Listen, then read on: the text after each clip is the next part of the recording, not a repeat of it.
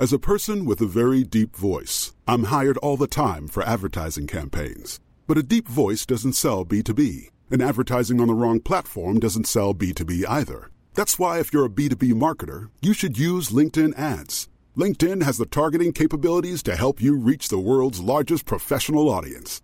That's right, over 70 million decision makers all in one place. All the big wigs, then medium wigs, also small wigs who are on the path to becoming big wigs.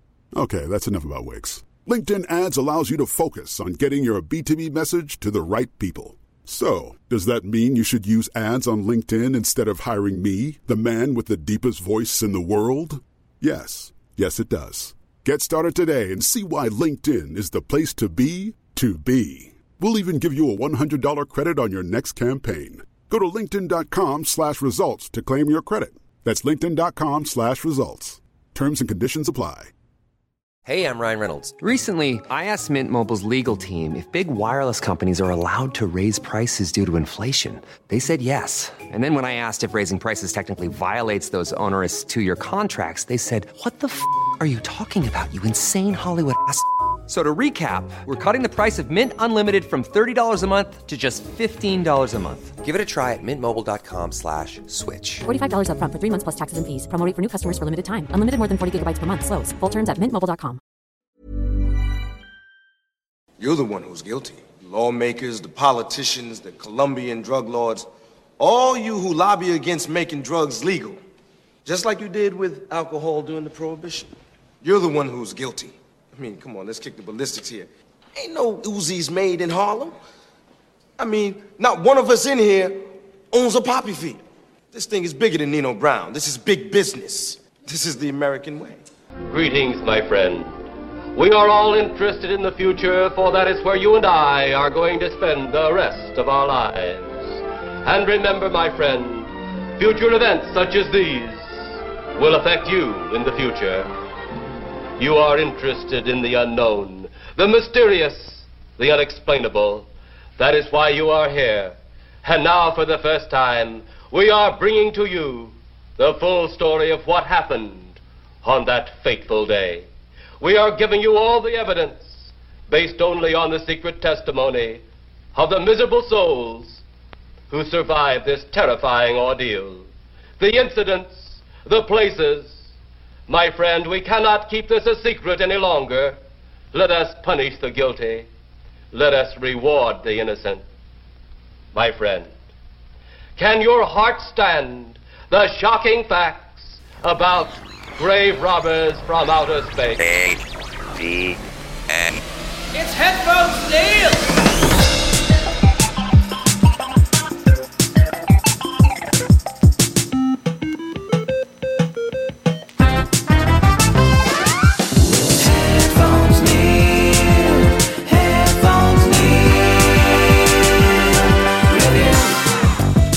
What's up, guys? Headphones Neil here, back with my first ever Friday flashback episode review. So, in this case, I'm going to be reviewing two films uh, one that was actually really good, and another one that's generally pretty bad, but I think uh, holds up a little bit better since it was redone in color and generally restored as far as the picture quality goes. So, I kind of want to review both of these relatively, or one's a old film and the other one's a really old film. So um, that's why I'm calling it a Friday flashback episode. So to start it off with the first um, review, I wanted to give my take on New Jack City, which released in 1991. So I'm watching the film for the first time, or I watched the film for the first time, and overall, I want to say that it is a very good movie. It generally holds up. Um, for the most part, a lot of the um, film, you don't really notice how it does, or you find that it does. It generally holds up as a film because it doesn't rely a lot on technology. But you can see items that don't quite hold up as much. So some of the fashion trends, uh, you, you're missing cell phones, the cars, and like a police station and things like that are kind of an era of the time. But you also don't feel like you're taken too far out of it, so they don't try to. And granted, it's not like a sci-fi movie, so they're not trying to predict anything, but they don't really do too much to make you um, pay attention to the technology in the film. So overall, when you're watching it, you don't really notice when things when the film is taking place. So it could have taken place in 1991 or 2001 or 1981. Um, and potentially even um, 2020 or 2021 aside from the idea that the cars kind of are a relic of the time, so for me, it was easy to gloss over a lot of that stuff. And when you look at characters like Nino Brown, played by Wesley Snipes, he doesn't, or you find you see the lack of cell phones. You have a lot of meetings taking place, but that kind of fits in the with the persona you would expect for a drug dealer rising in rising through the uh, ranks in um, New York City. Um, so he's not going to necessarily use a cell phone or landlines or things like that. So, all in all, things like that um, hold generally work to the film's advantage. And then the acting of a lot of or of a few people that you know of. So, um, so for example, aside from uh, Wesley Snipes, you have Ice T in a much younger role. So that kind of stands out if you see the, if you watch him progress in Law and Order, and then you have uh, Chris Rock as Pookie, so that role there, so he actually is probably one of the few people who's generally aged the least.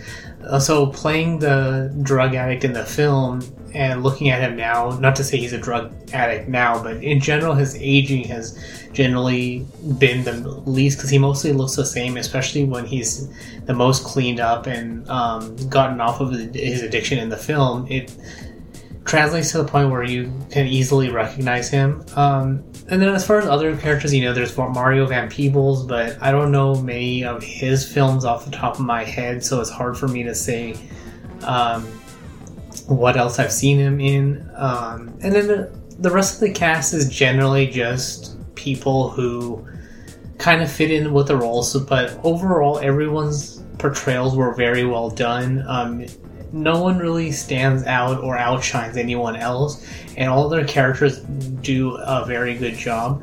Um, the easiest comparison to make as far as a more modern tale is, or would be, I want to say American Gangster with Denzel Washington, so it's on par with the quality there. Um, so aside from maybe the picture quality being not as high resolution as American Gangster, you would have thought that both films came out at the same time, especially since American Gangster takes place before um, New Jack City. So overall, I want to say that the film does a very good job to show the rise of Wesley Snipes' character as a drug lord, the control he gains and then he ultimately loses.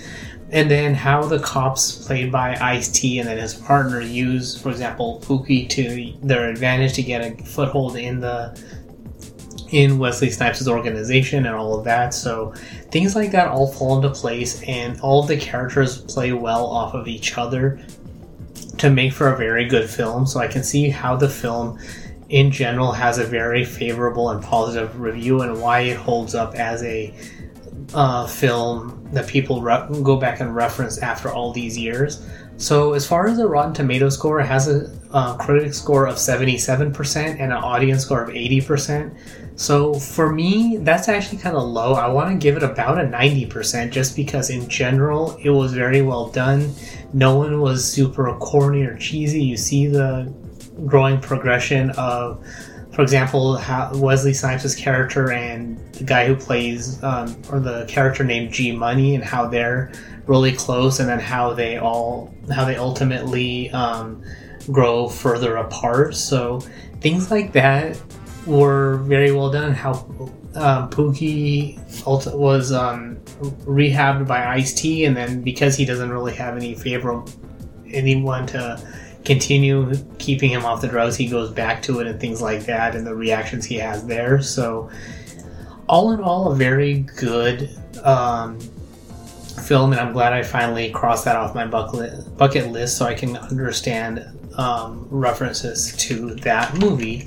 So, with that being said, I'm going to jump into another film that ju- has more of a cult classic than a positive rating or rating. So, in so uh, for example, on Rotten Tomatoes, it has a critic score of 68% and an audience score of 45%. so in general, Plan 9, if you watch just the original black and white transfer of the film, is not very good. Um, the biggest thing you notice is, for example, the color shift as far as day and night is hard to tell when is which or when each time frame happens when.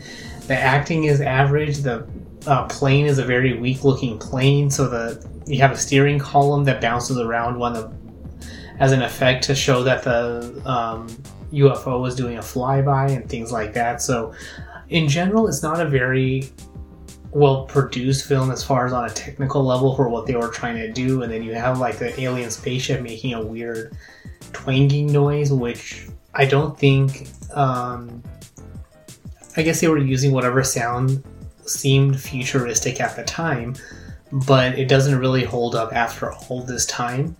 Um, so when you're watching the colored, colorized and restored version of the film, um, in general the color is a little bit better. It looks a lot more even.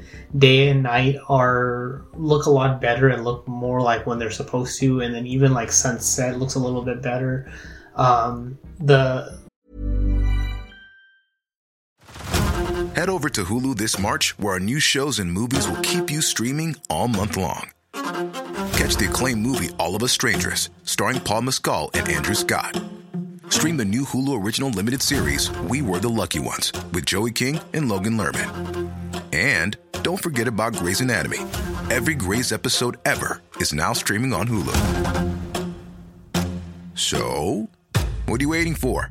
Go stream something new on Hulu. As a person with a very deep voice, I'm hired all the time for advertising campaigns. But a deep voice doesn't sell B2B, and advertising on the wrong platform doesn't sell B2B either. That's why, if you're a B2B marketer, you should use LinkedIn ads. LinkedIn has the targeting capabilities to help you reach the world's largest professional audience. That's right, over 70 million decision makers all in one place. All the big wigs, then medium wigs, also small wigs who are on the path to becoming big wigs. Okay, that's enough about wigs. LinkedIn ads allows you to focus on getting your B2B message to the right people. So, does that mean you should use ads on LinkedIn instead of hiring me, the man with the deepest voice in the world? Yes. Yes, it does. Get started today and see why LinkedIn is the place to be to be. We'll even give you a $100 credit on your next campaign. Go to linkedin.com slash results to claim your credit. That's linkedin.com slash results. Terms and conditions apply. Ryan Reynolds here from Mint Mobile. With the price of just about everything going up during inflation, we thought we'd bring our prices down. So to help us, we brought in a reverse auctioneer, which is apparently a thing. Mint Mobile unlimited premium wireless. Ready to get 30, 30, bit to get 30, bit to get 20, 20, 20, bit to get 20, 20, bit to get 15, 15, 15, 15 just 15 bucks a month. So, Give it a try at mintmobile.com slash switch. $45 upfront for three months plus taxes and fees. Promo rate for new customers for limited time. Unlimited more than 40 gigabytes per month. Slows. Full terms at mintmobile.com. Hey, I'm Ryan Reynolds. Recently, I asked Mint Mobile's legal team if big wireless companies are allowed to raise prices due to inflation. They said yes. And then when I asked if raising prices technically violates those onerous two-year contracts, they said, "What the f*** are you talking about? You insane Hollywood ass." F- So to recap, we're cutting the price of Mint Unlimited from $30 a month to just $15 a month. Give it a try at mintmobile.com slash switch. $45 upfront for three months plus taxes and fees. Promo for new customers for limited time. Unlimited more than 40 gigabytes per month. Slows. Full terms at mintmobile.com.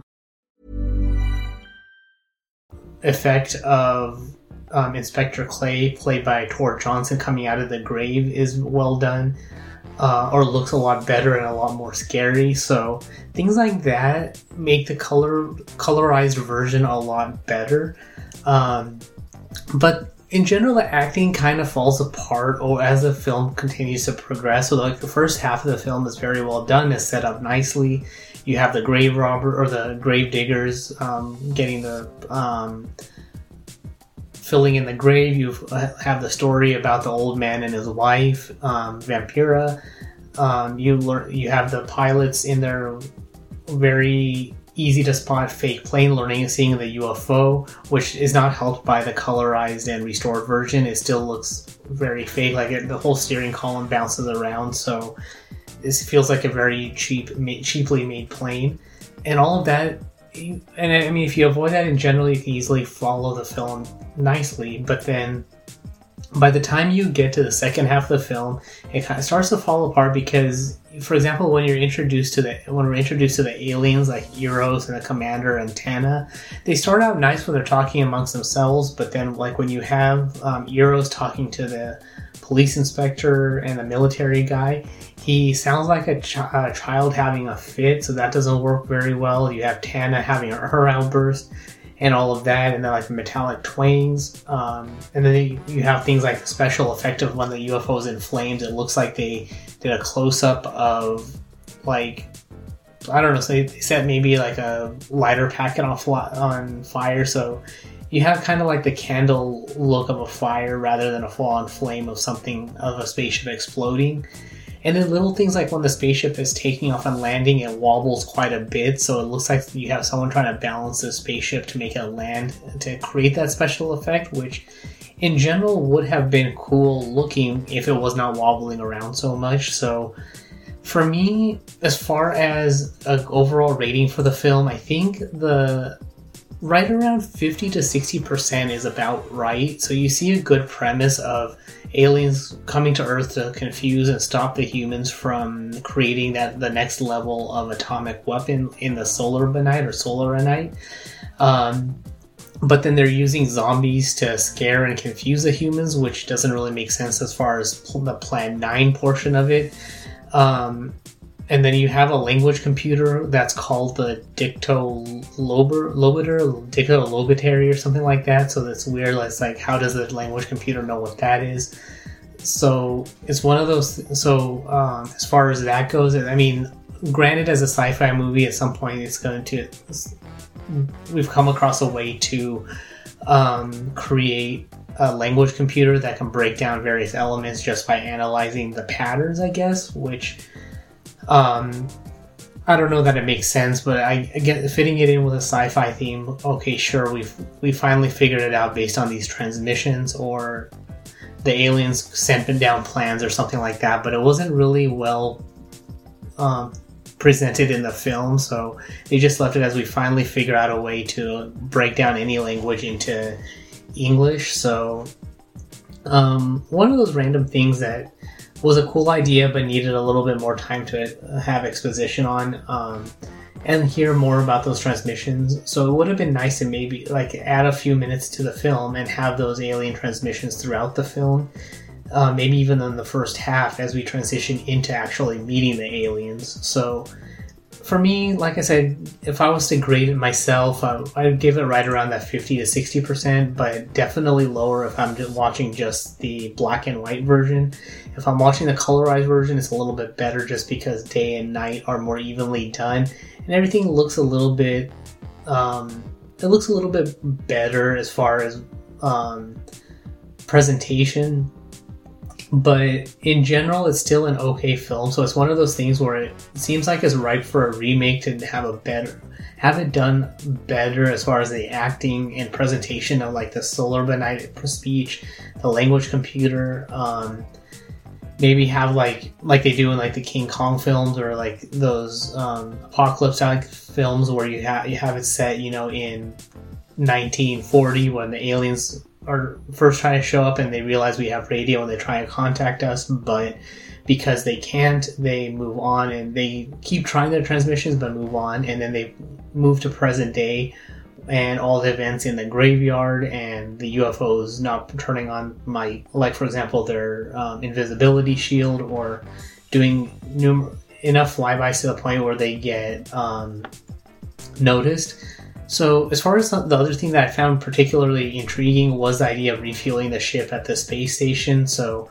um, I actually liked that part. Still, it, you can it, it was kind of cheaply done to have that effect in space, but I thought in general that was presented well, so I kind of like that. But beyond that, there's very little to say anything positive about the film. So, um, like I said, if I'm to grade it 55 to 60%, maybe 70% at best, but there's enough in the film that leaves me wanting more as far as the presentation and the acting. So, as far as a cult, a cult classic, uh, it's okay and to watch for a sci-fi fan. But as far as um, in general film, as far as between the two films I've reviewed, um, in this episode, if I was to um, re- recommend a film, I would I would definitely recommend watching New Jack City. Um, of the two films, they're I mean they're granted they're both in different genres, but New Jack City is a better produced and presented film. So that is a film that while it's a it has a lot of mature themes in it. It is better presented and easier to watch and get through than Plan 9. Um, even after the you know minute long introduction by the um, narrator that you heard at the top of this episode, you can definitely hear it as far as acting quality goes that uh, Wesley Snipes' speech as far as uh, why he's in the business he's in is better presented than the uh, Plan 9 introduction. So um, that's kind of why I presented those two the, as the introductory clips, so that you can hear how they, how the acting and the presentation contrast versus each other, and why I think New Jack City is definitely the better film of the two. So that's all there is for this particular review. So if you have any questions, comments, or anything like that, you can find me on Twitter at PatelN01. The website's headphonesneil.review for reviews for past episodes, subscription links, supporting the show, and all of that good stuff. But that's all there is for this particular episode. Thanks for tuning in, and until next time.